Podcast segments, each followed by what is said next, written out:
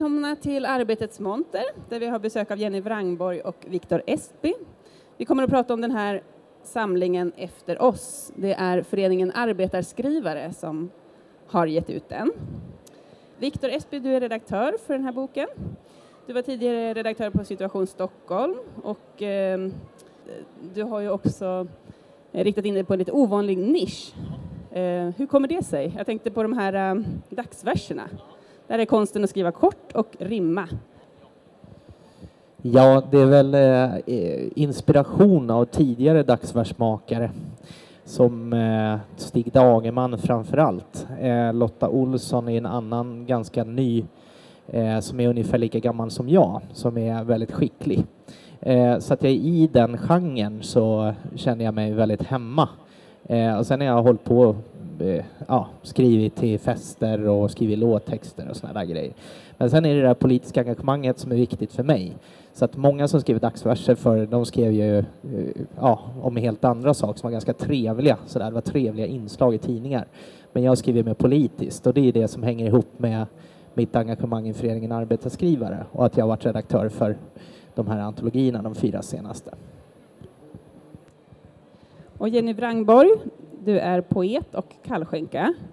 Eh, vi hade en fråga här i quizet, eh, just vilken bransch du jobbar i, och så hade jag en 15-åring här som, som eh, fick reda på då att du var kallskänka, men kunde ändå inte pricka in om det var byggbranschen eller ja, restaurangbranschen då. Är det för lite skrivet om eh, kallskänkor helt enkelt? Ja, det tycker jag nog. Eh, vi behöver bli fler som beskriver serviceyrkena. Eh, restaurangbranschen, det finns ju ofta i, i andra arbetarlitteraturskildringar som en bi, bigrej sådär. Eh, men min diktsamling utspelar sig ju på en arbetsplats i ett kök där de försöker organisera sig för att få bättre villkor. Eh, men det är ofta jag, när jag är ute och läser att jag, får, jag brukar inleda med att fråga om folk vet vad en kallskänka gör och förklara vad det, vad det är för någonting. Ja, vad gör en kallskänka?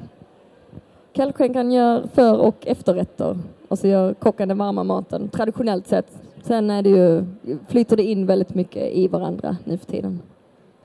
Vi ska strax, jag lovar, gå tillbaka till antologin, men jag måste bara fråga också, du, du sprang Sahara Marathon förra året.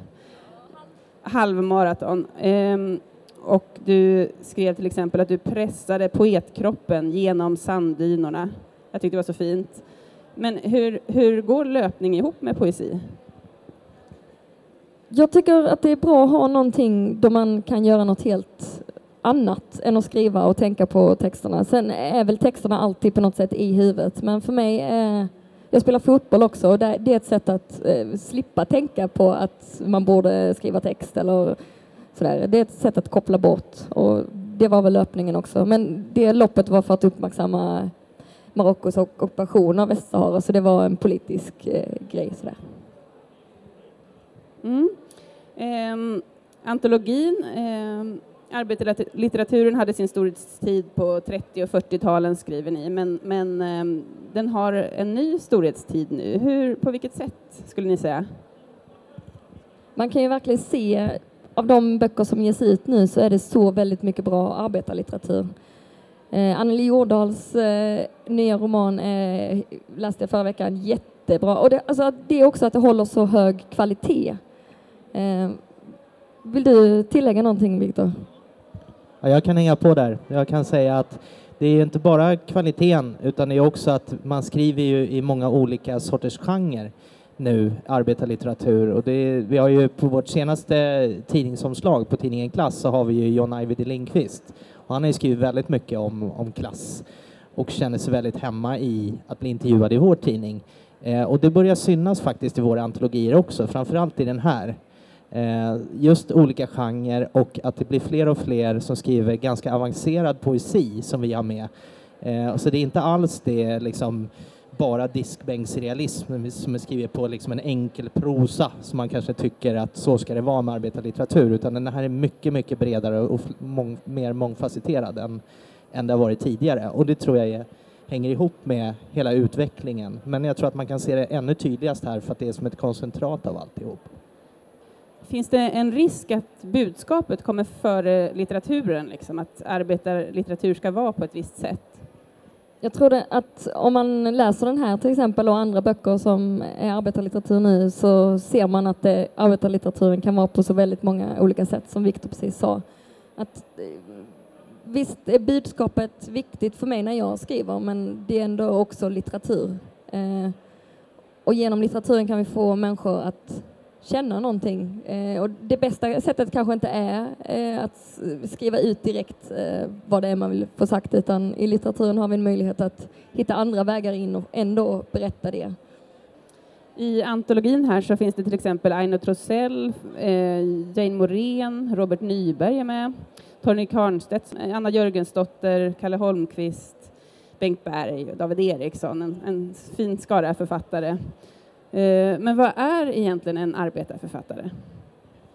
Eh, ja, alltså det, vi definierar det så att det inte är någon snäv definition av att man måste vara eh, ha ett eh, traditionellt arbetaryrke medan man skriver. Det måste inte handla just om arbetssituationen eh, och det måste inte vara skrivet tänkt för en arbetarpublik och det är en sån här klassisk definition så vi går liksom emot det kan man säga.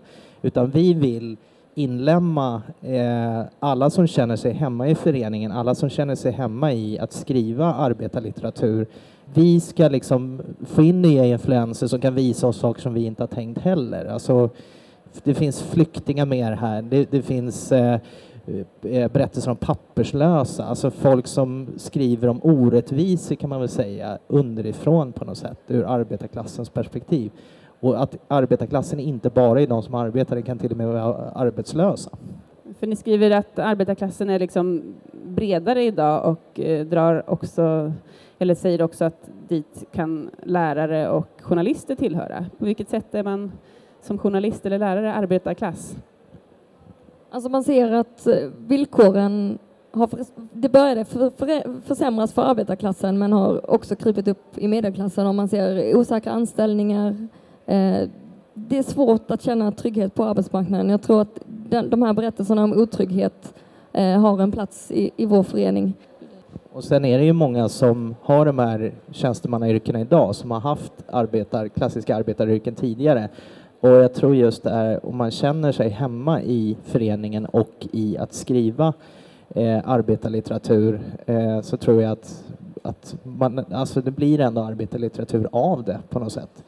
Eh, och som Jenny säger, i, i, journalister ju, har ju blivit jättetydligt att villkoren har försämrats och det är, det är nästan en sorts trasproletariat idag. Eh, frilansjournalister och även anställda som är anställda eh, av eh, eh, bemanningsföretag och sådär. Eh, och det är ganska hårda villkor då. Eh, och lärare är precis likadant. Alltså man styckar upp skolor och sparkar ut och så tar man in ett ett dagis istället för ett bibliotek bara för att det passar konceptet eller för att man ska tjäna pengar som nya bolag och sådär.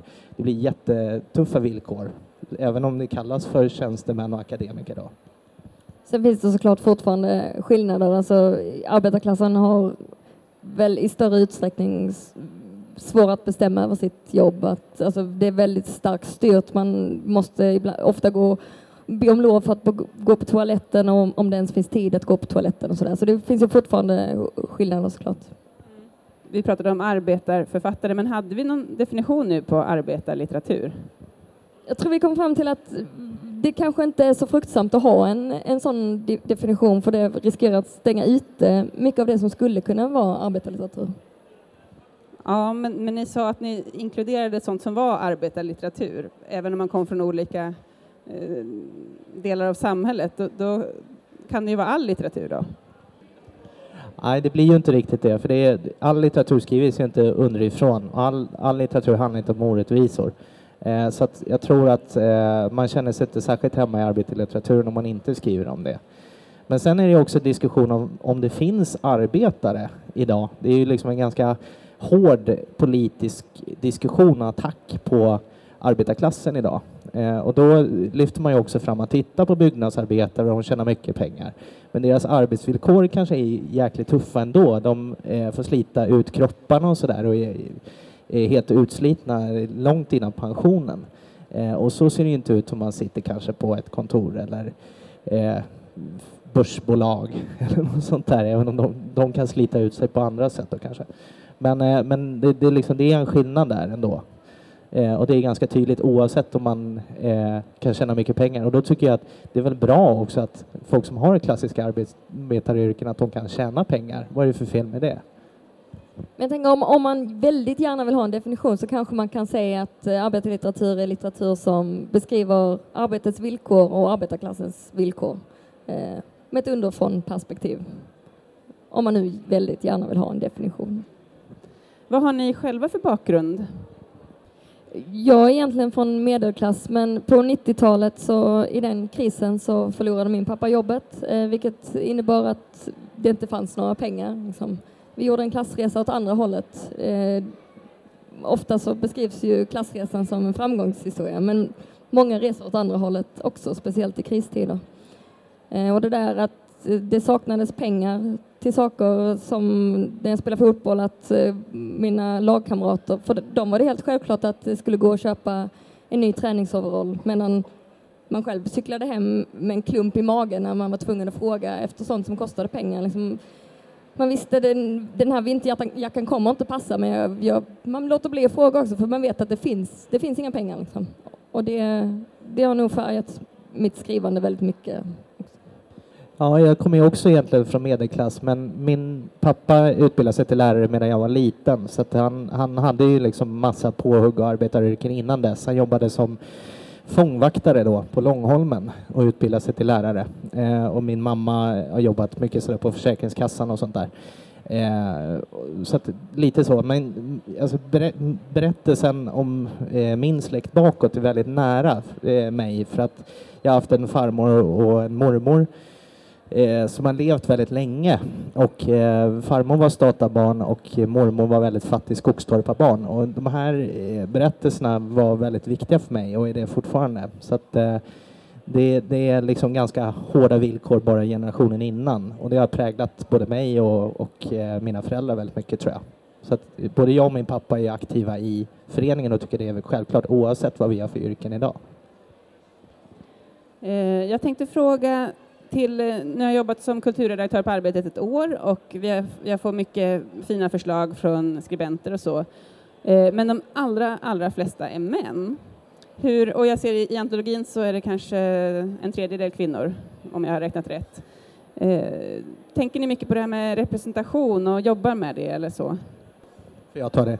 Jag kan säga att de, i de tre tidigare så är det 50-50. Eh, det kan ni kolla. Det här är, är den enda bristen, tycker jag, och det är en stor brist, att det är så pass få kvinnor. Eh, men det brukar faktiskt vara så att, alltså jag hör av mig till vissa eh, etablerade författare eh, och de har inte kunnat den här gången. Det har kommit in så enormt mycket texter så jag har liksom inte kunnat, jag har inte, jag har inte kunnat uppfylla det villkoret. Det är jättetråkigt. Det villkor som jag uppfyllt dock, som har varit mycket mer uttryckligt den här gången, det var att vi skulle få in fler med utom, eh, ut, annan bakgrund än ut, infödd svensk. Eh, och det har vi lyckats med till viss del, för att vi brukar ha kanske en två och nu har vi tror jag fem eller sex. Och då, då har vi liksom påbörjat det. Eh, så det vi behöver bli bättre på är att det ska vara fler kvinnor. Eh, det vi är väldigt bra på det är med vårt stipendium att eh, ge eh, unga kvinnor det stipendiet, för det har varit de fem, eh, fem senaste åren. Och då är det inte så att vi har suttit och valt ut det, utan det är de bästa texterna, för det kommer in anonymt. Men av de som är refuserade är ungefär eh, hälften eh, män och hälften kvinnor, så det är inte fler refuserade kvinnor. Det hade varit illa. Nej, men vi försöker jobba med det här och det, tänk, det, det är klart vi tänker på det i alla situationer också när vi nu ska ha releasefester i flera städer att vi försöker ha 50-50 på uppläsare och så, som ska snacka och sådär. Och sen såg jag att eh, delar av boken i alla fall finns som eh, inläst på Soundcloud. Ehm, eh, vad tänker ni om den här, det är ändå ett uppsving för eh, ljudböcker och att lyssna på litteratur. Vad tänker ni om det? Ja, det är speciellt stort eh, på arbetsplatser att lyssna på ljudböcker, för det är väl den chansen man har. Eh, eh, så det var vår tanke att vi vill vara en del av det och fick hjälp av ABF att, att spela in. Och så blir det också en sak som vi gärna vill ge våra medlemmar att få vara med om det, att vara i en studio och läsa in på ett professionellt sätt. Och så är det ett sätt att sprida våra texter. Vi vill ju att de ska läsas och lyssnas på på alla sätt. Så alla sätt att nå ut är bra. Och hur får man tag på dem på Soundcloud? Man går in på soundcloud.se kanske det heter eh, och så söker man på arbetarskrivare. Vi kommer också lägga upp en liten spelare på vår hemsida så man kan lyssna direkt från andra webbplatser. Och det kostar inget då eller? Helt gratis. Eh, jag tänkte fråga Jenny, vill du läsa någonting nu? Jag skrev den här eh, när jag jag var arbetslös och eh, spenderade nätterna med att eh, surfa runt på Platsbanken. Det blev den här texten. Man ska göra uppror. Man ska lämna in sina aktivitetsrapporter, besöka Platsbanken, helga arbetslinjen. För man ska uppfylla kravprofilen, vara positiv, lojal, pålitlig och ha ett brinnande intresse för att arbeta under stress. Man ska flexa för vikariepoolen, bemanna företagen, springa på vikariaten. Man ska hålla telefonen nära, svara när det ringer 05.30 söndag morgon. Aldrig tacka nej till jobb. Man ska vilja vara en del av ett kreativt team, vara ambitiös med ett öga för de små detaljerna. Man ska ha en positiv läggning, vara stresstålig, tåla stress och van vid att jobba i högt tempo. Klockan ska vara 06.03 och man ska känna sig mycket trött. Men man ska låta glad över att bli väckt Alltid vara redo att ge sig av med mottot Yes I can pumpande i blodet. Det ska vara november och man ska höra stämpelklockans tickande, sänka sina förväntningar, vara tacksam och hungrig på att jobba. Arbetslösheten ska jaga en, fattigdomen tynga en och utförsäkringarna skrämma en. Man ska vara ung och pigg med sex års universitetsstudier och tio års erfarenhet av arbete i kök, hotell, städ, vård, skola, omsorg, industri, service och ensamarbete. Plus om man talar kinesiska, är flytande i hindi och skriver perfekt spanska. Kunskaper i självförnekelse ett plus.